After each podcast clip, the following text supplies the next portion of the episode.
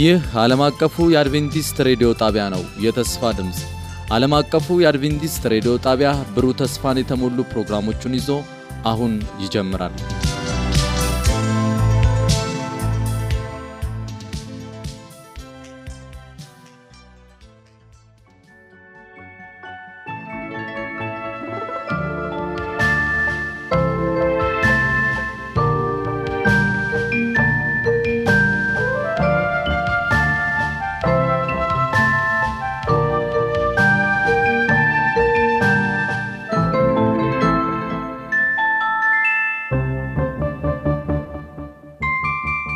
ሰላም ጤና ይስጥልኝ። የተከበራችሁ የሁለንተናዊ ጤና የሬዲዮ ፕሮግራም አድማጮቻችን፣ ይህ በየሳምንቱ ወደ እናንተ የሚቀርብላችሁ ሁለንተናዊ ጤና የተሰኘ ፕሮግራማችን ነው። ዛሬ በሚኖረን ቆይታ ከዚህ በፊት ጀምረን የነበርነውን ስምንቱን ሐኪሞች በሚል ርዕስ የተለያዩ የተፈጥሮ ሕክምና ዘዴዎችን ስንማር ነበር። ዛሬ ደግሞ ቀጣዩን ይዘን ቀርበናል። ፕሮግራሙን ይዤ የቀረብኩት እኔ ገለቶ ገመቹ ነኝ። አብራችሁ እንድትቆዩ በታላቅ አክብሮት እንጠይቃለን። እንደተለመደው ፕሮግራማችንን በጸሎት እንከፍታለን። እንጸልይ። በሰማይ የምትኖር እጅግ ድንቅ የሆንክ አምላካችን ለጤናችን ዛሬም የሚጠቅመኑን ነገሮች ሁሉ ልታስተምረን ዝግጁ ስለሆንክ እናመሰግናለን። እየሰራህን አንተነህ፣ ይህ አካልም ደግሞ እንዴት በጤንነት እንደሚቆይ የምታውቅ አንተነህ። ስለዚህም ከያው ቃልህ እንድታስተምረን ለጤናችን ማድረግ የሚገባንን ሁሉ እንድጠቁመን እንጸልያለን። ስንሰማ ደግሞ ልባችንን ከፍተን እንድንሰማ አንተ እርዳን። የሰማነውን ያወቅነውን ደግሞ ወደ ተግባር መቀየር የምንችልበትንም ጸጋ አብረ ጨምረን እንድሰጠን እንጸልያለን። የሚሰሙትን ጆሮች ሁሉ በጌታ በኢየሱስ ስም አንተ ባርክ። እኔንም እንድትደራኝ እጠይቅሃለሁ በጌታ በኢየሱስ ክርስቶስ ስም አሜን።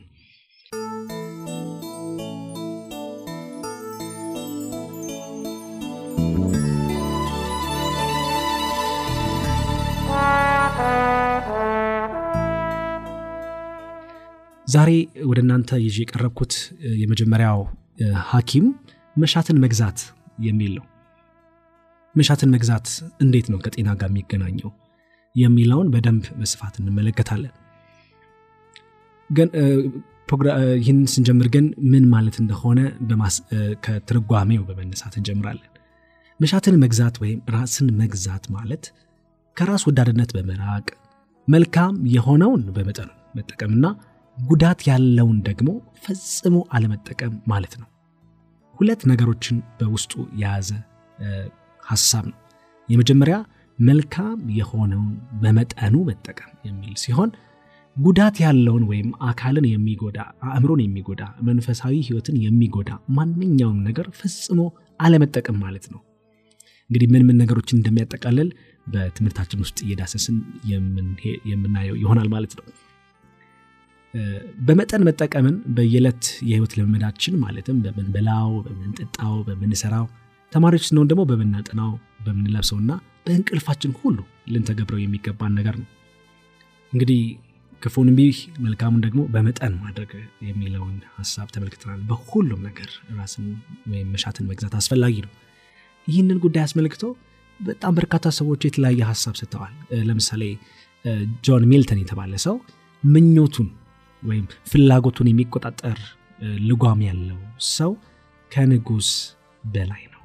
እንግዲህ በደንብ በስፋት በኋላ ላይም የምንዳስሰው ይሆናል። ትልቅ እና በጣም ወሳኝ ከሚባሉ ነጥቦች አንዱ ነው። እንዲሁ አንድ በሰማያዊ ስፍራዎች ከሚል መጽሐፍ ገጽ 194 አንቀጽ 3 ላይ መሻትን አለመግዛት በሰው ለሚታወቅ ማንኛውም አይነት የግብረገብ ክፋት ሁሉ መሰረት ነው ይላል። እንግዲህ ጤና የሚለውን ነገር ገና በዚህ ፕሮግራም መነሻ ላይ አንስተን ነበር። የአካል የመንፈስ፣ የአእምሮ ውህደት ነው። እንዲሁም ማህበራዊ ጤንነትንም በውስጡ ያቀፈ ነው።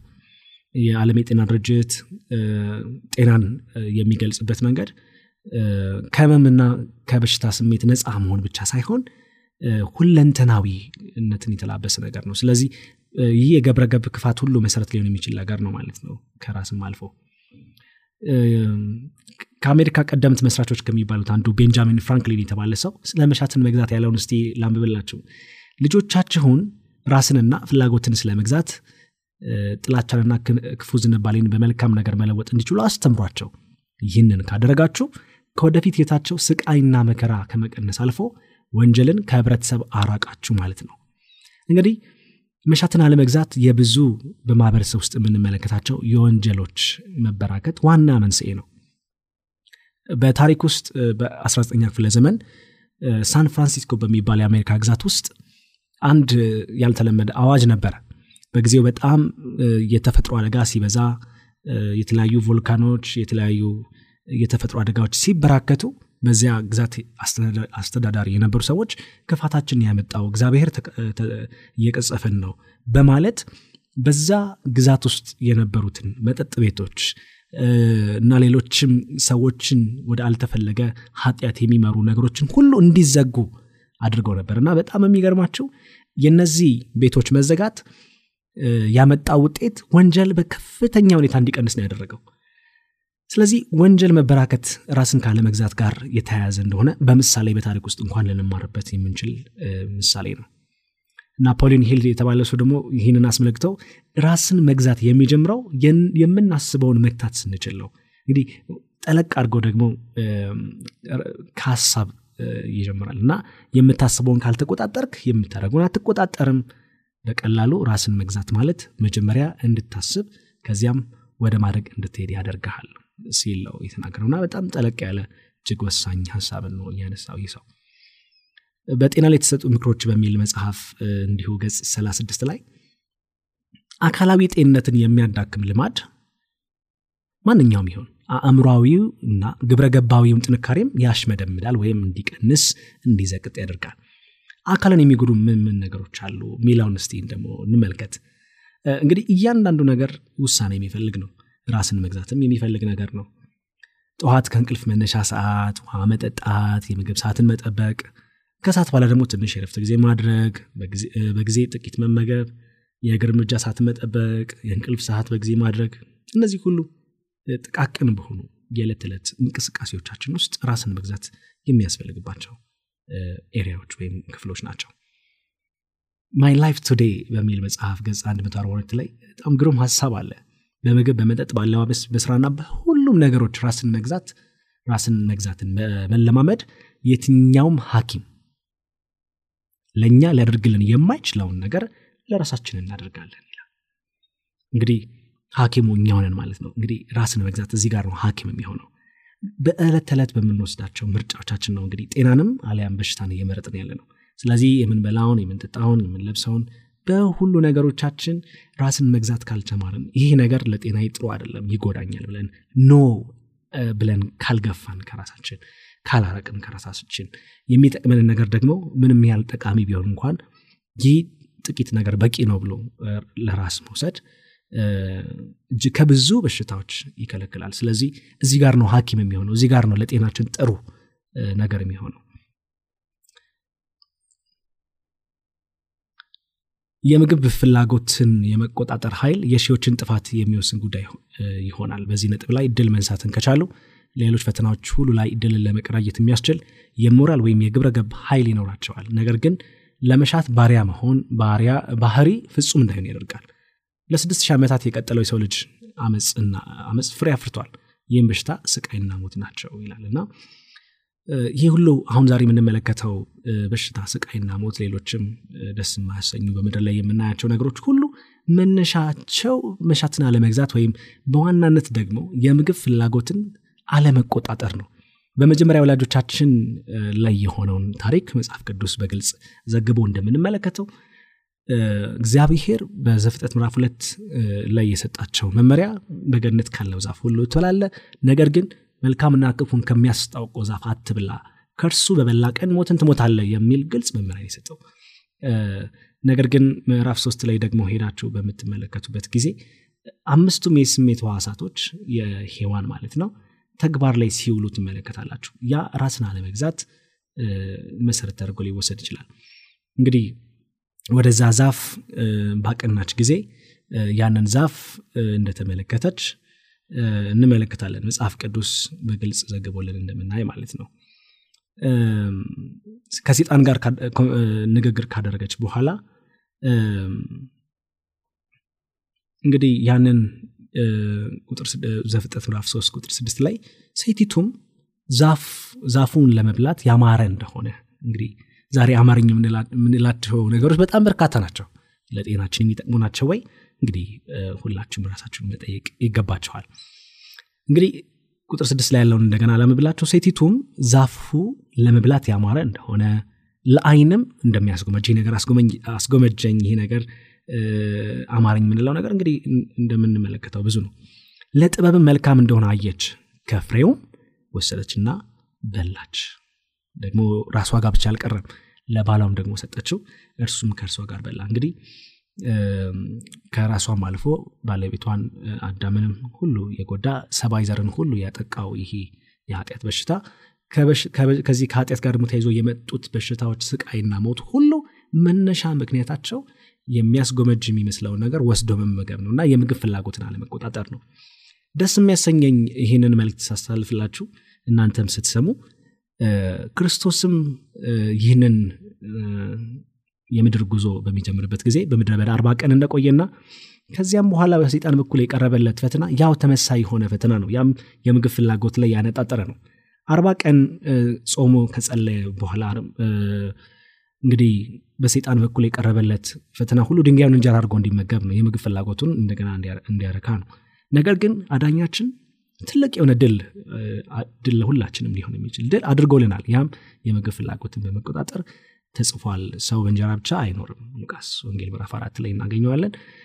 ማቴዎስ ወንጌል ምዕራፍ አራት ላይም ተዘግቦ እናገኛለን።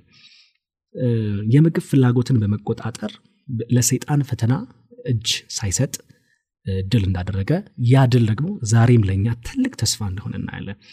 በዋናነት ግን እንድንገነዘበው የሚያስፈልገው ነገር ቢኖር አድማጮቻችን የምግብ ፍላጎት አለመቆጣጠር የብዙ ችግሮች የኃጢአት ሁሉ መሰረት ነው ማለት ነው። ዛሬ ለምንመለከታቸው ችግሮች መረን በሌለው ፍላጎት ለተዘፈቁት ሁሉ ዛሬ ፍጽምናን መቀዳጀት የማይቻል ሊሆንባቸዋል ከባድ ነው።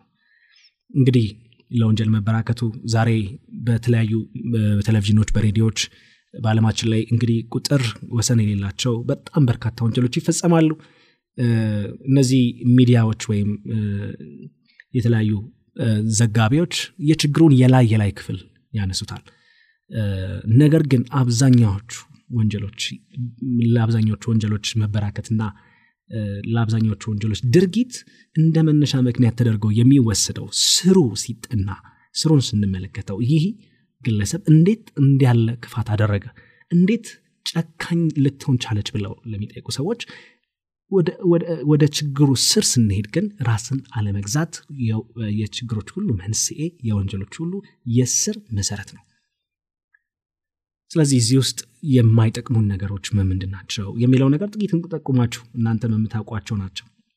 ትንባሆ ዛሬ በአለም አቀፍ ደረጃም በኢትዮጵያ በሀገራችንም እጅግ በጣም በርካታ ቁጥር ያላቸው ሰዎች በዚህ የትንባሆ ሱስ የተያዙ ናቸው። ከሶስት ሚሊዮን በላይ አጨሶች አሉ። እነሱ ብቻ ሳይሆን ደግሞ እያንዳንዱ የሚያጨስ ሰው በአጠገቡ ያለውን ሁለት ሰው በመጉዳት በኢትዮጵያ ውስጥ ከዚህ ሲጋራ ጭስ ጋር በተያያዘ ወይ ከትንባሆ ጭስ ጋር በተያያዘ በጣም በርካታ ወደ ከአስር ሚሊዮን በላይ የሆኑ ህብረተሰብ ክፍሎች የጤና ጫና ውስጥ እክል ውስጥ ይገባሉ። የአልኮል መጠጦች እናንተው አድማጮቻችን የምትታዘቡት የጊዜው ሀቅ ነው። እጅግ በጣም በርካታ የመጠጥ ፋብሪካዎች እየተበራከቱ ያለበት ጊዜ እንገኛለን እና ራስ ላለመግዛት ትልቁ መንስኤ ነው። መርዛማ ነገሮች አንዳንድ መድኃኒቶች ሱስ አምጪ ነገሮች ልክ እንደ ቡና ሻይ ኮካኮላ መጠጦች ከፍተኛ የስኳርና የጨው መጠን ያላቸው ምግቦች ከሬሜላ አይስክሬም ኬክ ማስቲካ እጅግ ብዙ የምግብ ምርቶች አሉ። ለተላላፊ ላልሆኑ በሽታዎች የሚዳርግ ራሳችን እንዳንቆጣጠርና እንዳንገዛ ሱሰኛም ተገዢም የሚያደርጉ ናቸው። እነዚህ ጥቂቶችን ጠቀስን እንጂ በጣም በርካታ የሆኑ ጉዳዮች ከዚህ ጋር ሊነሱ ይችላሉ ከዛ መካከል የተወሰነውን እናንሳና እንመልከት። በተለይ ካፊን የተሰኘውን በቡና ውስጥ በሻይ ውስጥ በዋናነት የሚገኘው ይሄ ሱሳሲዝና አነቃቂ ንጥረ ነገርን በተመለከተ የተወሰነ መረጃ እንስጣችሁ። እንግዲህ በኮላ መጠጦች ውስጥ ይገኛል። ቁጡነትን መሸበርን የሰውነት ቅጥቃጤን የአእምሮ መታወክን እንቅልፍና የትውስታ መረበሽን ራስ ምታትና ጭንቀት ዛሬ ብዙዎች በየለቱ የሚሰማቸው ነገር ነው ያ ብቻ አይደለም ይሄ ካፊን የተባለ በቡና ውስጥ የሚገኘው ንጥረ ነገር የልብ ምት ፍጥነትንና በደም ውስጥ የስብ መጨመርን ሁሉ ሊያስከትል የሚችል እጅግ አደገኛ ንጥረ ነገር ነው። ከብዙዎቹ ካንሰሮችም ጋር ከፍተኛ የሆነ ቁርኝት እንዳለው ጥናቶችና ምርምሮች ያሳያሉ። የእንቁልጢ ወይም የሴቶች መራቢያ አካል ከሆነው አንዱ ክፍል ovary ovarian cancer የሚባለው ለሱ እንዲሁም በወንዶች በኩል የሽንት ፊኛ ካንሰር፣ prostate cancer ለሚባለው bladder cancer ይቅርታ፣ ለዚህ ዋና መከሰት መንስኤ ነው።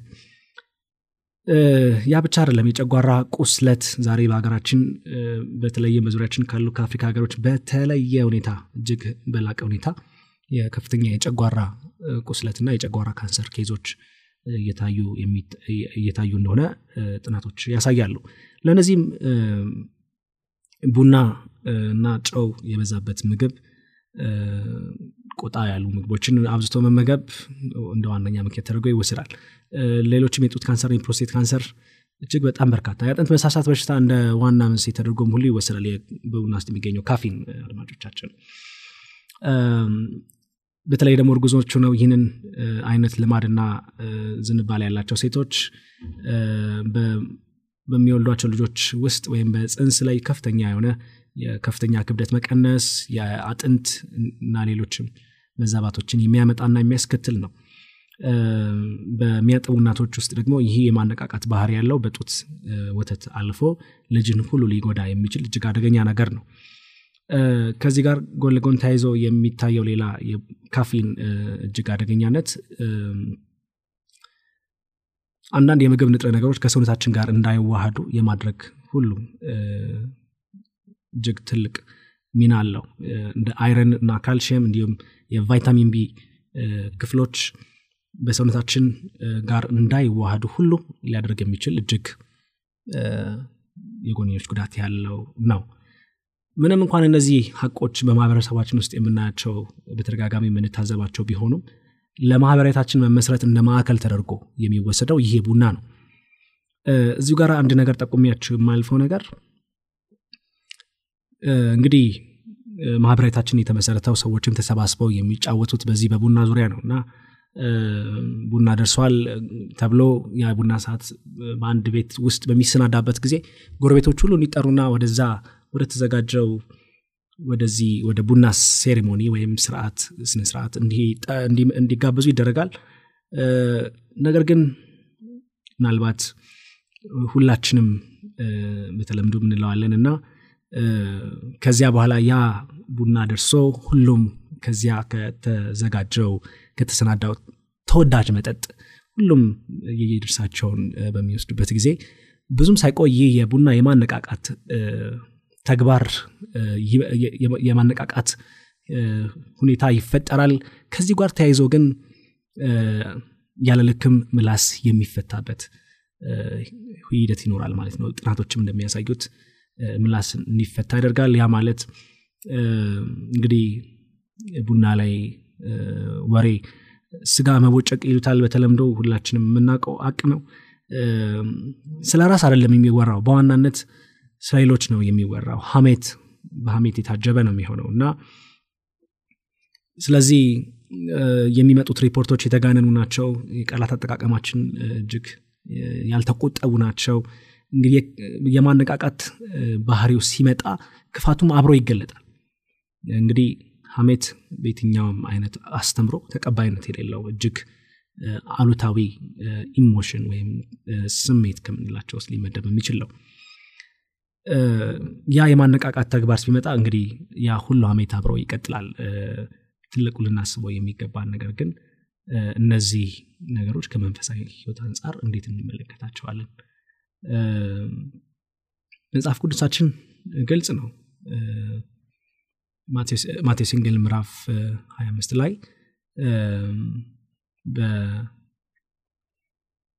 የቀረበልን አንድ ነገር ቢኖር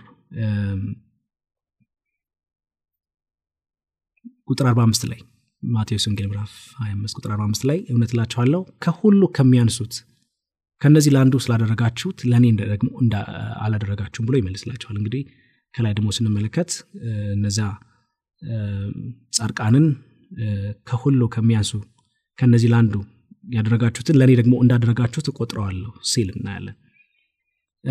ቁጥር አርባ ላይ ማለት ነው ከሁሉ ከሚያንሱት ከእነዚህ ወንድሞቼ ለአንዱ እንኳን ስላደረጋችሁት ለእኔ እንዳደረጋችሁት ይላቸዋል ምን ማለት ነው እንግዲህ በሌሎች ላይ የምንሰነዝራቸው እነዚ ቃላቶች ሁሉ በክርስቶስ ላይ የተሰነዘሩ ሀሜቶች ናቸው። እና የእግዚአብሔር መላእክቶች እነዚህን ሀሜቶች ሁሉ ይመዘግባሉ። በፍርድ ቀን የምንጋፈጠው እጅግ ልንጠነቀቅበት የሚገባ ነገር ነው። ስለዚህም እናደፋፍራችኋለን። ከዚህ አይነት ነገር ሁሉ ርቀን በንጹህ ህሊና እንድንመላለስ ዘንድ ያስፈልጋል። ጥቂት ነገር ጠቁመናችሁ የምናልፈው ምንም እንኳን ካፊን በዋናነት በቡና ውስጥ ቢገኝ ቢሆንም ከዚሁ ጋር ተመሳሳይ effect ያላቸው ወይም ተጽዕኖ የሚያመጡ በሻይ ውስጥ tannin የሚባል ንጥረ ነገር አለ። ይህም ጨጓራን የሚለብልብ የምግብ መፈጨት ሂደትን ጣልቃ እየገባ ከመፈጨት የሚያግድ ነው። ቾኮሌትና ሌሎችም መሰል ጣፋጭ ነገሮች ውስጥ ደግሞ ቴዎብሮማይን የተሰኘው ከካፊን ጋር ተቀራራቢ የሆነ ጎጂ ንጥረ ነገር አብሮ ይገኛል። እንግዲህ ራስ ምታት የአእምሮ ጭንቀት ዝለት ድካሙ መነጫነጩ አብሮ ተከትሎ የሚመጡ ናቸው እና ነገር ግን ልናደፋፍራችሁ ልነግራችሁ የምንፈልገው ነገር ቢኖር የእግዚአብሔር ጸጋ እና ኃይል የመስቀሉ ኃይል ከነዚህ ነገሮች ሁሉ ነፃ እንድትሆኑ ሊረዳችሁ ይችላል። ከእናንተ የሚጠበቀው ነገር ውሳኔ የልብ ውሳኔ ማድረግና እርግጥም ይህንን ነገር በማድረጋችሁ እግዚአብሔር አሳዝናችሁ ከሆነ ንስሐ በመግባት አካሄዳችሁን ከእግዚአብሔር ጋር እንድታደርጉ ነው የምናደፋፍራችሁ። ስለዚህም ጥንቃቄ ልናደርግበት የሚገባ area ነው የአልኮል ጠጪነትን ስንመለከት የበሽታና የሞት ግንባር ቀደም ምክንያት የሆነ ያለበት ሁኔታ አለ። አልኮል የሰውነትን እያንዳንዱን ህብረ ህዋስ የሚመርዝ እጅግ አደገኛ ነገር ነው። አእምሮን እና ነርቭን ስርዓትን ልብን ጉበትን ጨጓራን አንጀትን ያን ሁሉ መስመርና የበሽታ ተከላካይ ስርዓትን ሁሉ የሚያጠቃ ነው። የማይጎዳው ክፍል የለም። በይበልጥ ግን ደግሞ ተጎጂ የሚሆነው ፍሮንታል ሎብ የምንለው የአእምሯችን ክፍል በተለምዶ በአማርኛ ግንባር የምንለው ነው። ያ የምናስብበት የምናስላስልበት ውሳኔ የምንሰጥበት እኛነታችን የተቀበረበት የአእምሮ ክፍል ነው። ይህ አካልና ክፍል ከተጎዳ ከዚህ በኋላ የሚደረገው ነገር ሁሉ እምነት የሚጣልበት አይደለም።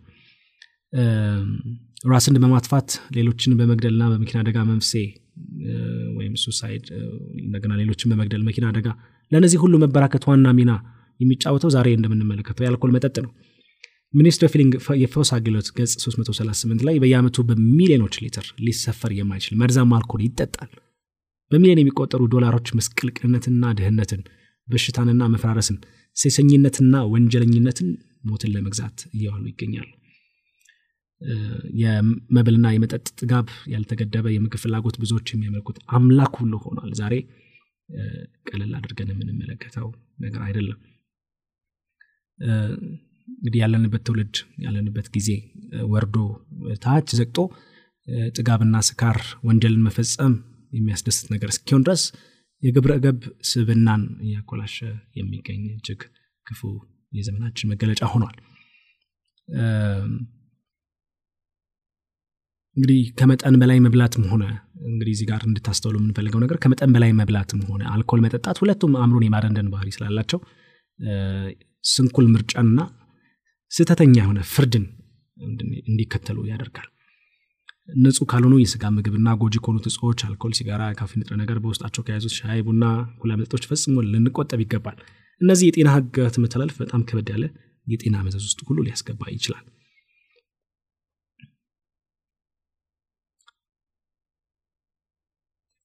የአካልና የቤት ውስጥ ንጽህናን መጠበቅ በሌላ በኩል አለባበስ አጥብቆ የሚይዙን በወገብና በሴቶች ደግሞ ማጽን አካባቢ የሚለበሱት ልብሶች ሁሉ እነዚህ ሁሉ ለበሽታ መከሰት መሴ ስለሚሆኑ በአለባበስም እግዚአብሔርን ያስከብራል ለጤና ጥሩ ነው የሚለውን ነገር ሁሉ ከግምት ውስጥ በማስገባት ሴት እህቶች ወንዶችም እንዲሁ ጥንቃቄ ሊያደርጉበት ይገባል። በዚህ ጉዳይ ተመልሰን ሰፊ ትምህርት የምንሰጣችሁ ነው የሚሆነው አርስቶትል ታዋቂው ፍላስፋ ፍላጎቱን የሚያሸንፍ እንደ ጀግና ቆጥረዋለው ጠላቶቹን ከሚያሸንፍ ይልቅ አስቸጋሪው ራስን ማሸነፍ ነው ሲል የገለጸው። ስለዚህም ዛሬ የምንመለከተው እጅግ አስከፊ ሁኔታ ራስን ካለመግዛት የመጣ ነው። ረዥም እድሜ ሲኖሩ የነበሩት የሰው ዘርም ሆነ በምድራችን ላይ የምናያቸው እጅግ በጣም በርካታ እንስሳቶች ዛሬ ራስን ካለመግዛት በእድሜም ሆነ በቁመት እየቀነሱ እየቀነሱ እየመጡበት ሁኔታ አለ። የሰውን ዘር ታሪክ በመጽሐፍ ቅዱስ ውስጥ ማጥናት ለዚህ በቂ ነው። ራስን መቆጣጠር በተቃራኒው ለአእምሯዊ ጥንካሬና ለመንፈሳዊታ በጣም አስፈላጊ ነው አስፈላጊ ነው። በዚህ ሁሉ መካከል ግን የእግዚአብሔር ጸጋ ስለሚያግዘን ማድረግ የሚገባንን ሁሉ በቆራጥነት ማድረግ ይገባናል። ስለዚህም መልእክታችንን ወደ መጨረሻ ስናመጣ ሻትን በመግዛት ጤናማና የድል ህይወትን መቀዳጀት እንድንችል እግዚአብሔር ይርዳን ነው የምንለው። ስለዚህ የሰማችሁት መረጃን ከግምት ውስጥ አስገብታችሁ ወደ ጸሎት እንድትሄዱ ነው የምናደፋፍራችሁ። እኛም ስለዚህ ጉዳይ የምንጽልላችሁ ይሆናል። ፕሮግራማችንን በጸሎት እንጨርሳለን።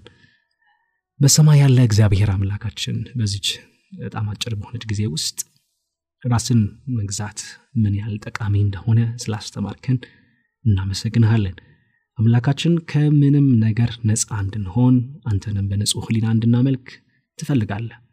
እኛ ግን በአንድም በሌሎችም ልማዶች ውስጥ ተይዘን ያለ ነው ነገር ግን ያንተ ጸጋ እና ኃይል የመስቀልህም ሞት ከነዚህ ሁሉ ነገሮች ነፃ ስለሚያደርገን እናመሰግንሃለን።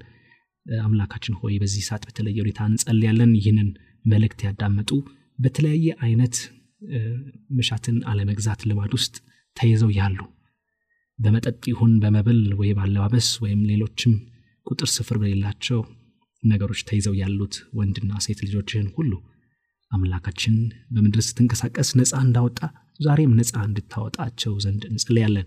ይህ የምንሰማው እውነት ለበረከት እንዲሆንልን እንማጸናሃለን። ስለምታስችለን ስለምታስረሳን ስለምታስተወን በነፃነትም እንድንኖር ስለምታደርገን እናመሰግንሃለን። በጌታችን በክርስቶስ ኢየሱስ ስም ጸለይን። አሜን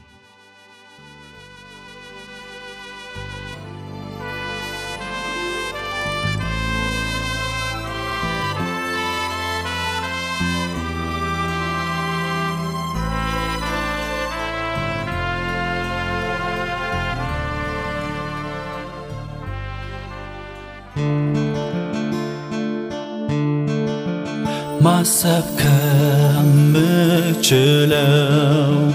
ልገምት ከምጥረው ለእኔ ያለ ሐሳብ ጌታ ካይምሮዬ በላይ ነው። ቀን አልፎ ቀን ቢሄድ እቅድህ በእኔ ላይ አይለዋወጥም